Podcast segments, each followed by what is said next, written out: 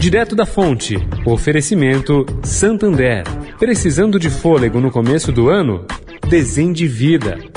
Precisando de fôlego para pagar as contas do começo do ano? Desendivida Santander. Crédito especial para IPTU, IPVA e aluguel. Mas é a parcela do financiamento que está pegando? Desendivida Santander. Até 60 dias de carência para financiamento de imóveis e automóveis. Ah, mas você só pode resolver no sábado? Desendivida Santander. Sábado, 22 de janeiro. 3 mil agências abertas esperando você. Saiba mais em santander.com.br barra. Direto da Fonte, com Sônia Rassi.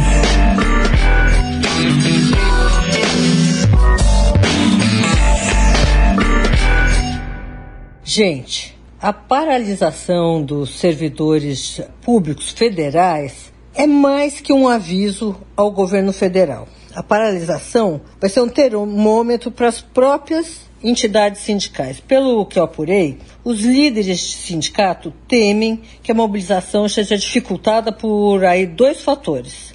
O novo pico de transmissão da Covid-19 e o fato de uma parcela considerável de servidores federais estarem de férias.